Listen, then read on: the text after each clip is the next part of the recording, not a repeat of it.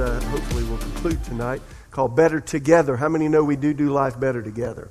So I've been talking about that the past number of uh, months. This is actually part nine in the series. Tonight I want to talk about 10 things you can do to help your church reach out. And uh, just give a little background again 1 Timothy 3 14 and 15. The Apostle Paul said, I'm writing these things to you now, even though I hope to be with you soon, so that if I'm delayed, you will know how to, people must conduct themselves in the household of God. This is the church of the living God, which is the pillar and foundation of the truth. So uh, we've talked about ways we can conduct ourselves, talked about lots of things, and it's all on our website. If you weren't here uh, any of those times, go back and get refreshed. Um, I do want to mention that there are two institutions that God has put his stamp of approval on in the world. And both of those institutions are under attack because Jesus is coming back and the spirit of Antichrist is rising on the earth. How many hear what I just said? How many believe that Jesus Christ is returning? The signs of the times are, are uh, incredible right now, particularly in the Middle East and it's uh, and and all over the world. Everything that Jesus said, everything that the prophets said would be happening, they're all kind of colluding together uh, for the grand finale that may occur in our lifetimes. Having said that, to institutions that God put a stamp of approval on in, in the earth because the Antichrist spirit is rising up. The first one is marriage. How many know marriage is under attack today? There's strain on marriages all over the earth, particularly in America, as we're letting go of our Judeo Christian roots, and people think they can live any way they want to live and marry anything they want to marry instead of doing what God said. How many know we need to protect our marriages? If you're married, you need to honor God, protect that marriage by working on yourself and loving your spouse unconditionally and keeping your eyes on Jesus and each other, right? I could preach on that for a while. The second institution God placed his stamp of approval on is the church. And the church is under attack, particularly in the West, particularly in America, particularly because we have uh, such free access to so many things online now, not just in America, but worldwide. And, and people have lost uh, the importance of attending local church. And my friend, let me just say it's really difficult to grow spiritually and what we should be and be what we should be in God in isolation. How many hear me? And the local church now is, I would say, more important perhaps than it ever has been. Hebrews 10 24, 23 through 25. Let us hold fast our confession of hope without wavering, for he is faithful who promised. Verse 24. Let us consider one another in order to stir up love and good works and then he says in verse 25, not forsaking the assembling of ourselves together, as is the manner of some. Even in the first century, there are th- those that didn't value the local church the way that God does. And so he said, uh, some uh, have, have just stopped coming. They think they can live for God and be a great believer on their own, but they're deceived, he says. But exhort one another. And so much the more as you see the day approaching, and that is the day of the coming of Jesus Christ to the earth. So I remember when I was a little boy, I did a podcast. Hopefully, we'll have it going pretty soon. But um, we recorded a podcast yesterday, and in that I mentioned when I was a little boy, I don't know how many times this happened, but uh, we lived in Florence, South Carolina, and my relatives lived in upper South Carolina just below Charlotte. And when they came to the beach, for, for instance, for vacation or whatever, uh, they would come through Florence and drop by our house. And it was usually on Sunday mornings when they did that. No kidding. So I'm talking about my grandparents, my grandmother, my grandmother, and my grandfather on my father's side, the Hortons. And then my aunts and uncles would come. And, and I just never will forget. It made such an indelible impression on me as a very young child. They would come rolling in, and, you know, we, we had to leave for church, you know, 9.30, quarter to 10 or so, and they'd come to, they'd be showing up 9.15, you know, And here comes grandma, here comes aunt, uncle, cousins. Wow! I'm thinking, well, we're not going to church today. Look at this. Here, we're going to play. And you know what my mom and dad did? Said, I'm not kidding. They did it every single time. Said, and they, whoever it was, my grandma, grandmother, grandfather, aunts, uncles, cousins. Well, you know, we got your food here. They show them the refrigerator, show them the cabinets, show them where the cups are, the plates are. Have a seat, turn the TV on. We're going to church, invited to come with us. but we'll be back at, and we usually got out of church at the church I attended at noon. Now, and we left them. I thought, my Lord, we left my grandma at home. We left, we left my aunt at home. And you know, I thought, man, what is, but you know, it left an impression on me. And you know what it told me? Nothing is more important than meeting with God. Nothing is more important than gathering together. And I can't tell you, even in my dope days, in my teenage years, when I rebelled against God, I thought about that over and over and over and over. How many know it's important? So Jesus valued the church. He said this. Um, he's asked his uh, disciples, Who do you say I am? Peter said, You're the Messiah, the Son of the living God. Uh, Matthew 16. 16, 17, Jesus replied, You're blessed, Simon, son of John. My Father in heaven has revealed this to you. You did not learn this from any human being. Now I say this to you that you're Peter, which means rock, and upon this rock I'll build my church, and all the powers of hell will not conquer it. Jesus said, I will build my church. How many know he's still building the church? And he wants it today to be stronger than ever. How many would agree that Jesus is interested in the local church? So here's a question I have to ask myself Am I as interested in the local church as he is? I make the church. We are the church. The building's not the church. We are. I've had church under trees. I've had church, uh, you know, in, in big fields with no trees, with nothing but hot blazing sun, you know, in parts of the world that I've gone on missions trips. But, you know, we have a nice building, but how many know we're the church? So do I value the church? That is you, each other, us together do I value it the way Jesus does?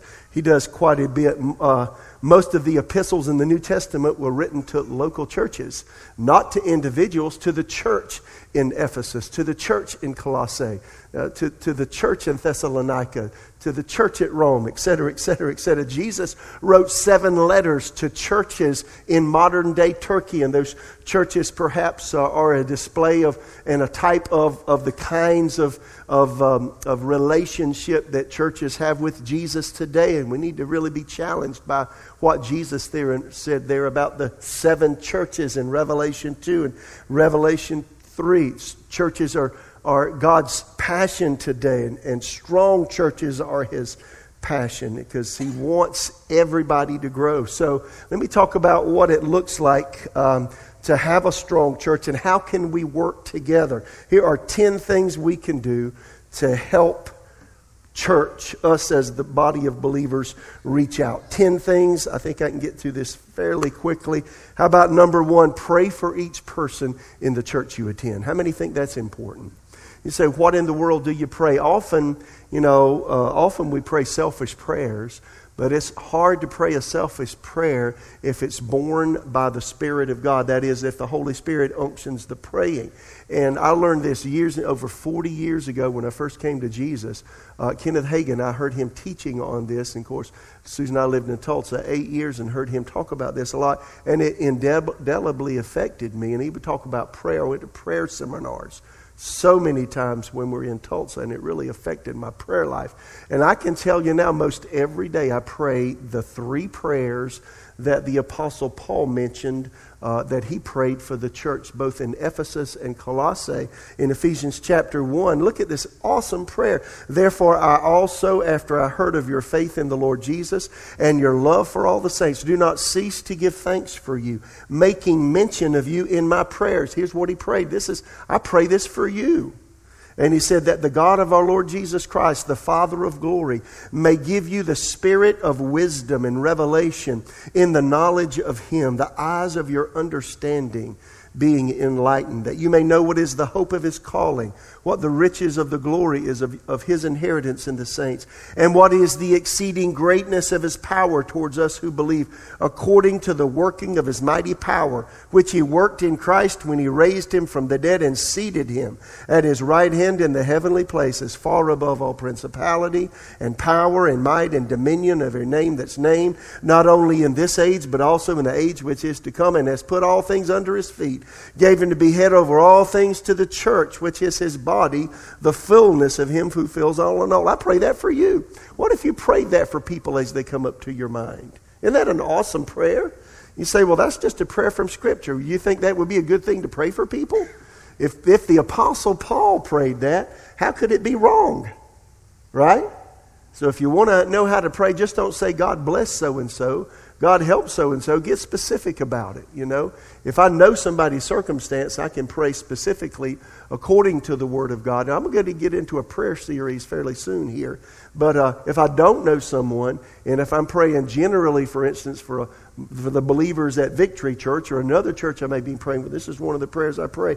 Then also Ephesians chapter 3, beginning with verse, verse 14. Here's another uh, prayer the Apostle Paul prayed. For this reason, and I'm using New King James, by the way, for this reason I bow my knees to, because it's in me. The Father of, uh, to the Father of our Lord Jesus Christ, from whom the whole family in heaven and earth is named, that he would grant you, according to the riches of his glory, to be strengthened with might by His Spirit in the inner man. If you've ever gone through a day and you're feeling kind of low, if you feel a quickening, quickening, Pastor Mitch has been praying for you because I pray this. That's an awesome way to pray. You pray that for me. I would love that, right? Then he goes on to say that Christ may dwell in your hearts through faith, that you, being rooted and grounded in love, may be able to comprehend with all the saints what is the width and length and depth and height, and to know the love of Christ which passes knowledge, that you may be filled with all the fullness of God. What, what about that person? What about that person you'd soon, soon not see at church? What if you prayed that they would be strengthened with might by His Spirit in the inner man, that they would come to understand the love of God, that they would be filled with all the fullness of God? How can you have a bad attitude towards somebody you're praying for? Right? And you know, God often places people in our path Often in, our, in the church we attend. Maybe you're visiting tonight, you're watching online, whatever, wherever you go, whatever church you attend, there's probably people you just care not talk to or even be around. Just kind of walk by. You know, God wants you to learn to love them anyway. That went over big. How can you do how, how, can you do that? Great way is start praying for them. What if you prayed for the person who likes you the least?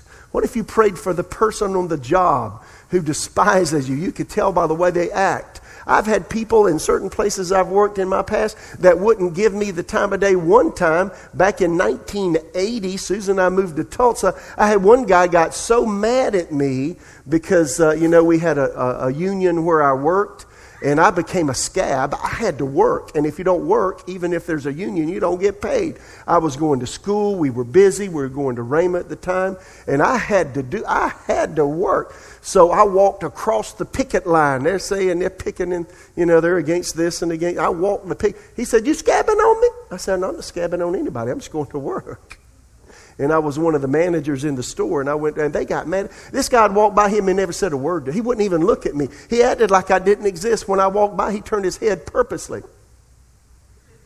I walk into a circle, people are talking, you know, and I'm just, you know, got me a cup of coffee. We hadn't started work yet, and they're just, you know, talking about this or that, and uh, and. Uh, and, and I would make a comment, he would act like I didn't say it and change the subject and act like I didn't speak and, and move the conversation in a different direction. I said, look, man, this is weird. He'd come in the door, open the door in the morning. I was the night manager, open the door. He wouldn't even look at me. He acted like I was the invisible man. What would you do? I would address him. He would not answer me. I said, this is really strange. I started praying for him. I mean, really, I've started praying for him that God would reveal himself to him. How many know? And you know, God eventually, and it took weeks, but how many know God answers prayer? Right? Uh, Colossians chapter 1, the Apostle Paul prayed this. I love this prayer. For this reason, we also, since the day we heard it, do not cease to pray for you and to ask that you may be filled. I love this, filled with the knowledge of his will in all wisdom and spiritual understanding. How would you like to be filled with the knowledge of God's will in your job, in your friendships, in your marriage, in your relationships with your children, your grandchildren, your neighbors? How, what greater thing could there be than to be filled with the knowledge of God's will? Isn't that great? How you can pray that for yourself. How about pray that for the people around you, people in your church life, uh, the other fellow believers here at Victory? Then he goes on to say that you may walk worthy of the Lord, fully pleasing him. I don't have time to go into detail here. That's not my purpose tonight, but that word worthy means to carry the same weight, that your life may carry the same weight that Jesus' life carries. That's a big way to pray for somebody. To may you may walk worthy of the Lord, being fruitful in every good work and increasing in the knowledge of God, strengthened with all might according to his glorious power, for all patience and long suffering with joy, giving thanks to the Father who's qualified us to be partakers of the inheritance of the saints in life. Y'all can pray that for me in the morning. How's that? How about I pray for you that way tomorrow? You're going to have a great day tomorrow. I'm going to pray this just for you in the morning. How's that? If you pray this every day, it's amazing the changes you'll see in yourself and in the people you pray for. So, number one, uh, 10 things you can do to uh, help your local church to reach out. Pray for each person. Number two, Number two, be an atmosphere enhancer. This is J.B. Phillips' translation, Ephesians chapter 2 uh, verses 19 through 22. So you're no longer outsiders or aliens, but fellow citizens with every other Christian. You belong now to the household of God, firmly beneath you in the foundation, God's messengers and prophets, the actual foundation stone being Jesus Christ Himself. In Him, each separate piece of building. How many know you're a piece of the building? Of the body of Christ, properly fitting into its neighbor. I love that grows together into a temple consecrated to God. You are part of this building in which God Himself lives by his Spirit. So Paul here uses the metaphor of an edifice, of a building that is built with individual blocks. Just he was probably thinking about the Jewish temple that was uh, the Herodian temple that was there, gaudy, ornate, huge in Jerusalem. Thinking about all the stones that were quarried. Not a human hand touched them as it was being built. They were just laid in place and they made the building. You make a building. We, when we come together for a Wednesday night service, Sunday morning services, when we come together as believers, we literally make a place where God can dwell. Isn't that awesome? So, so I was talking to Joshua the other day, and, uh, and we were talking about praise and worship, and I mentioned again one of the books uh, I read back in the, early, in the late 70s in one of my Bible schools was on worship. And he said that the, the author said the atmosphere of every uh, uh meeting that you attend whether it's really secular or sacred, but he's talking about believers. The atmosphere of every church meeting that you attend, it is uh, prepared by the people that attend that meeting. So, how many know I'm not completely responsible for the atmosphere? God's not completely responsible for the atmosphere. We all are. Is that true? So, whether I'm excited, lukewarm, or cold spiritually. How many know that makes a difference? Is that true? If I've got coals in my charcoal grill and half of them are white and half of them are hot, it's going to take longer for me to cook the steak. Is that correct? Eh, but if all of them are hot, if they're all together, and of course you've seen the, the black coal that gets off by itself in your charcoal grill, it never turns white because it's alone but together even if it's even if it's still black and cold if it gets put with the white coals eventually it turns white. Is that true?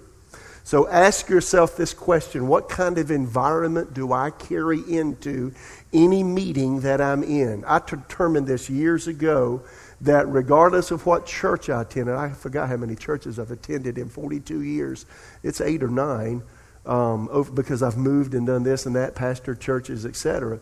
But every church, I've always thought, as I went into the church service, I've always thought, I'm going to add. I, I think I'm going to add. I'm going to make a difference. I'm going to be positive. I'm going to help change the atmosphere. I'm going to help that pastor do what he's called to do. And y'all, 30 years ago, when I had a business and I worked all day and I was tired to the core, Susan was working second shift, uh, third shift. I was working you know, during the day running my business. We had kids in daycare. I'm running home, shoveling food in their mouth, changing their clothes, wiping their mouth, changing their diapers, running to church. Even in the middle of all that, I, was, I always said, God, do something in our church tonight. Manifest yourself. Help the pastor, help the people receive. If you do that, how many know you create an atmosphere? How many would do that? How about do that Sunday before you come? Often we're hollering, hey, shut up, wait, I got, hey, I got to drive, be quiet, you know. Hurry up, we got to go, we're going to be late. Well, you'll add some praying in that too, right? I mean, you know, if you ask the Lord to manifest Himself, you'll be amazed at what happens. Be an atmosphere enhancer. Let me also say on the heels of that, be on time. How many are late? If you're constantly late for your job, how many know you're going to get a talking to? Is that true? Now I know some people work at home and but even if you work at home, you better you better turn that internet on at a certain time because they can see what you're doing. There's a track record of what you're doing. Is that true? If we can do that for our businesses, why can't we do that for Jesus? These are eternal things we're dealing with here. I mean, you're gonna have you're gonna be working for that business for X number of years, but you're gonna have Jesus in your life one million years from tonight. Which one is more important? Then why don't we give the precedent to the things that are most important? So, you know, again, be on time. And I understand Wednesday nights we got traffic, it's weird, but Sunday mornings, I don't see any excuse. Do you? It's all about plan. Be on time, pray before you come, and then expect God to do stuff. Number three, be aware of the purpose of each service that you attend. So here at Victory, be aware of the reason that we have services. There are, there's a strategy to what we do, believe it or not. And let me just say this I've said this many times, but it bears repeating. Sunday mornings are primarily times when our non church friends, we can invite them to come to church. And in America, particularly now, if, if non church people are coming to church, it's going to be Sunday morning. So, so here we have two services, and we may, may have to go to three or four one day. And if we do that, you know what? We're going to tailor those Sunday services with the thought in mind that people will be attending or people will be watching that don't know anything about the Lord. They don't know the Bible. They un- don't understand spiritual protocols. They don't know why we're singing. They don't know what I'm preaching out of. They don't know what the Bible is. And my job is to make it so understandable that they get something out of it and want to come back again. And my prayer is that Jesus does a work in their life and their life is transformed. How many could agree with that? So just be aware that there is strategy for what we do, particularly on Sundays. I know people over the years have said, Why do you limit the services? Why are you limiting the Holy Spirit? I'm not limiting anybody, but we've got to do something. If our, if our goal and objective is to reach people that don't know Jesus, we've got to find a way to reach them in a way that they'll, they'll pay it, tune in, and listen to what we say. How many know you can do something in such a way you're blessed? Everybody that knows everything about it are blessed, but the people that don't know beans about it, they're, they're clueless. They say, well, I don't know if I want to do that or not. Uh, my objective on Sunday morning is to meet, reach people that don't know Jesus. How, how many would agree with that? It's also to minister to believers. I've got a, it's a hard job, really. You know, you're thinking about ministering enough depth of the word that people that are seasoned can receive at the same time, people that know nothing can understand what you're saying. I mean, that's a challenge. So, so pray for me. But again, be aware of the purposes. Wednesday night's a little bit different. We've got one hour we have abbreviated praise and worship. Why? Well, because your kids got to get up and go to school in the morning. You got to get up early, probably, and fight the Raleigh traffic and get to your job on time. So we end at 8 o'clock. We used to go a lot longer, but we've changed things because our city's growing. Times have changed. And, you know, we need the word. We need one another. So we just want to hit it hard one hour. How many hear me?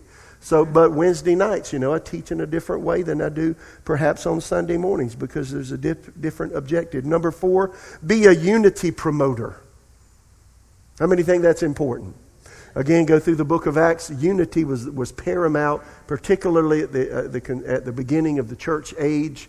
The people were over and over again. The first few chapters of the book of Acts, they were in one accord, in one place. They were in one accord in one place. They were with one accord in one place. And all that did was enhance the atmosphere because they were thinking the same way, because they were going the same direction. They had, had the same objectives in mind. It created an atmosphere for the Holy Spirit to manifest Himself. How many know if you go into any church and there's strife, there's division, and the people don't get along, how many know you can feel it in the atmosphere? How many know it quenches and grieves the Holy Spirit? Many know? I think we have a great atmosphere here. How many do you think? How many think we have a good atmosphere? So ask yourself, am I, am I promoting unity in the way I think about fellow believers, about the way I think about the pastor, the leadership, the direction of the church? You may not agree with anything, everything. And, you know, unity doesn't mean you agree with everything that happens. And I've never been to a church I fully agree with everything that happened. Have you? But you know what? I made a decision. I'm going to flow.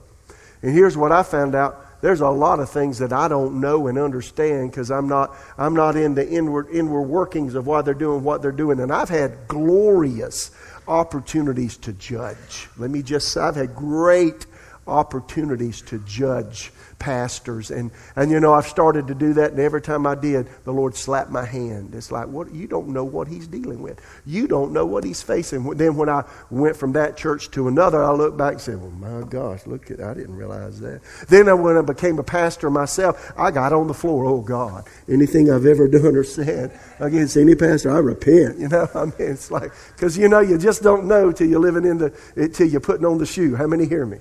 So be a unity promoter, Romans 15, 16, that you may with one mind and one mouth glorify God the Father of our Lord Jesus Christ. And I regularly pray this for our church. I pray this for, for the people, for our staff team. I, I pray this for my advisory board. I pray this for you. And it's found in 1 Corinthians 1.10. Now I urge you, brothers, in the name of our Lord Jesus Christ, that all of you agree in what you say, that there be no divisions among you and that you be united with the same understanding and the same conviction. I pray that regularly for our church and any church really that I've ever been in. Number five, how about ask God to do the impossible? How many know God can do impossible things? It may not, be, may, it may not seem possible for this person to change or this person to be healed or for this to take place or that. How many know God can do what we can't do? Mark 9 23, Jesus said to him, If you can believe, all things are possible to him who believes. It's possible for that family relationship to be salvaged. It's possible for that child to turn around. It's possible for that job situation to be changed. It's possible for God to do the impossible. How about pray for our church services that God would do the impossible? Impossible things are not always seen. Lots of impossible things are things inside of people that it seems like nothing can ever right, but God can do it if anybody can, if we'll ask Him. Ephesians 3.20, Now to Him him who is able to do, what is it? Exceeding abundantly above all that we could ask or think according to the power that works in us. And that's our faith. So, how many want to believe God for big things? So, work with me on that. Number six, invite people to come to church. How many know that's important? This is message paraphrase 2 Corinthians 5. Because of this decision, we don't evaluate people what, by what they have or how they look. Now, we could just live there the rest of the night. How many know you don't judge people by outward things? He said we looked at the Messiah that way once and got it all wrong, as you know. We certainly don't look at him that way anymore. Now we look inside, and what we see is that anyone united with Messiah gets a fresh start, is created new. The old life is gone, a new life burgeons. Look at it. All this comes from uh, the God who settled the relationship between us and Him, and then called us to settle our relationships with each other. God put the world square with Himself through the Messiah, giving the world a fresh start by offering forgiveness of sins. God has given us the task of telling everyone what he is doing. We are Christ representatives. God uses us to persuade men and women to drop their differences and enter into God's work of making things right between them. We're speaking for Christ himself now. Become friends with God. He's already a friend with you. Isn't that good? So, so no, our responsibility is not up to the pastor and his staff to win the community to Jesus. We have our part to play individually, just like every believer. But let me just say, generally speaking, in America, in a large way, we have lost our evangelistic thrust. Go look at Europe today. Would you want, would you like for, for America to be what Europe is spiritually now? In fact, the truth is, all of the huge cathedrals that were built in yesteryear when there were tremendous moves of God and when God was honored and appreciated in the culture, uh, some of them are becoming beer halls. Other, others are becoming Islamic mosques. Others are dilapidated and run down and empty because there's nobody going to church anymore. Why is that happening? Because in a large way, Europe lost their evangelism. How many know we're, we could go that same direction unless we pick up the mantle that Jesus gave the church and go into all the world and preach the gospel to every creature? How many hear what I'm saying? So, so ask people, invite people to church. We've got those truelife.org cards. How many been given those cards out? Raise your hand. How about the rest? We've got the cards out there. They're awesome ways, even if you don't know what to say to someone. If you're entering into conversation, give them a card and say, hey, go check this out. where, where we are is, we don't want anybody to disagree with us, and we don't want anybody to dislike us to the point that we don't share our faith for fear that somebody's going to disagree with us. How wrong could we be? Yes or no? I want to challenge you. I want to challenge me everywhere you are. We're examples of Jesus and we're, we're, we're ambassadors. We represent Jesus everywhere we go. We've, I don't know how to make it any easier. Get that card, drop it in someone's hand. It's got our church name on one side. TrueLife.org is the website for those that don't know. And there's lots of little small snippet videos on all kinds of subjects that people have questions about. A lot of people don't go to church because they're angry with God, they're upset with others, they have misunderstandings in their life. And, and a lot of those videos will just simply target and answer a lot of their questions, even if you don't have the uh, answers and, and you're not schooled in apologetics or if defending what you believe. Go to truelife.org. So get the cards, uh, pass them out. You invite people to church, have them come and sit with you, have them meet you here. I've noticed that we have a lot of newcomers to victory in recent weeks, and I've noticed that on the cards they fill out, a lot of people are being invited by people that attend victory. I think that's really, really cool. And that tells me we do have people that are reaching out. I want to encourage all of us reach out, give out the business cards, invite people to meet you here, and uh, you'll be amazed at what God can do. And let me just tell you how what it's like. People don't change change instantly. And if you'll invite a friend to church if they enjoy it, and my goal is when they come, the Holy Spirit tags them. You know, He works inside of them and gives them an appetite for spiritual things. And so often it is that a person may not meet the Lord the first time they come, but you know, they'll just keep coming back, they keep warming up, keep softening, and eventually God will deal with them as we plant and water, and God eventually causes the fruit of salvation in their life. How many know it's important that we invite people?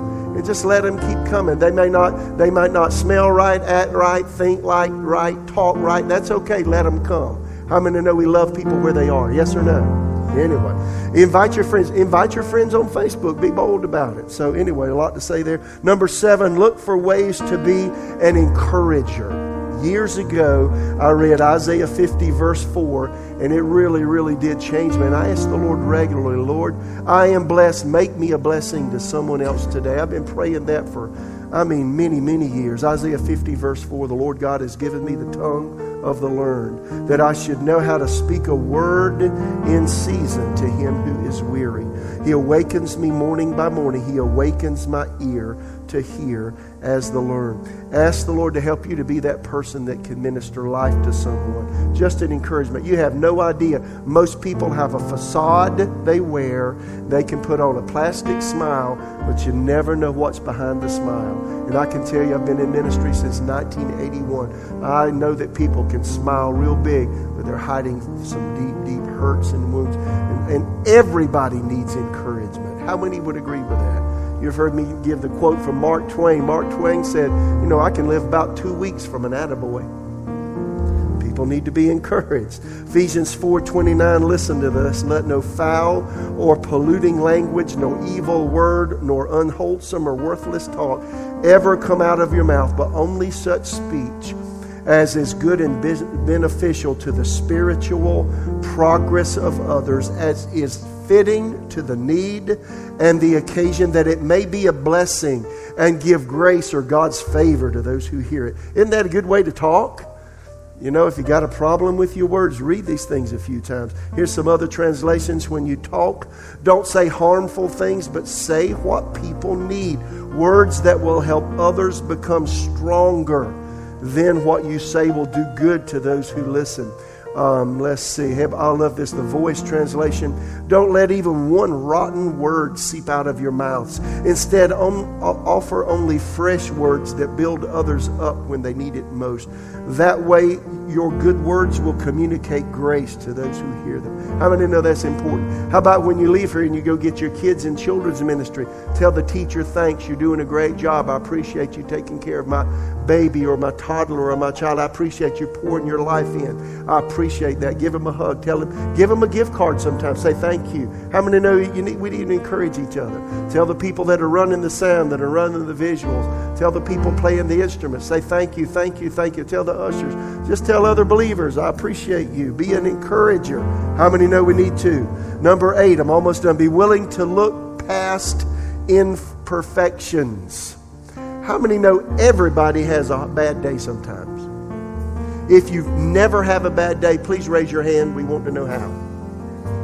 Everybody has a bad day. Everybody's off their game sometimes. And how many know because of that, we need to give space and grace. I want to be on and hit a home run every time I minister to you. But you know, I could have a bad day. How many willing to give me some grace?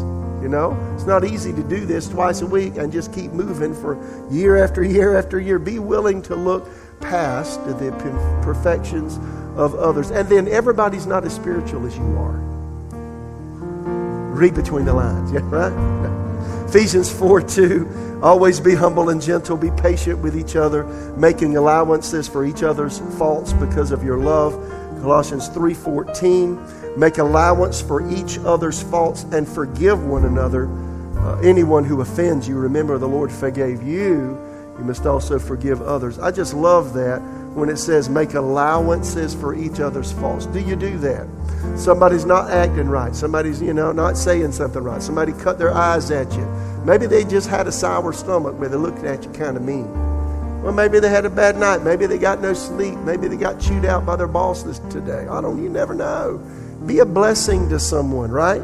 Number nine, give us your ideas. We thrive on ideas. If you want your local church to be enhanced, uh, you can email ideas to us. Um, info at victorychurchraleigh.com or uh, the black box back there where Mira's standing.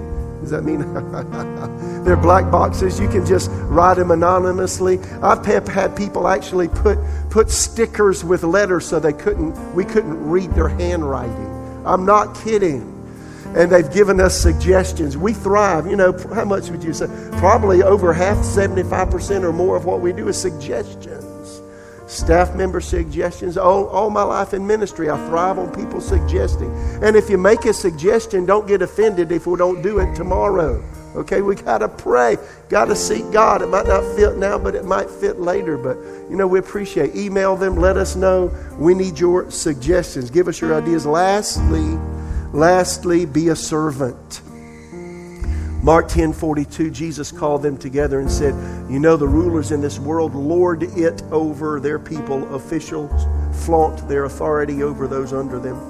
Yet it shall not be so among you, but whoever desires to become great among you shall be your servant. Whoever um, of you desires to be first shall be slaves of all. For even the Son of Man did not come to be served, but to serve, to give his life a ransom for many. So, you know, I have to ask myself, ask yourself, in what way today am I serving someone else? Serve your spouse, serve your children.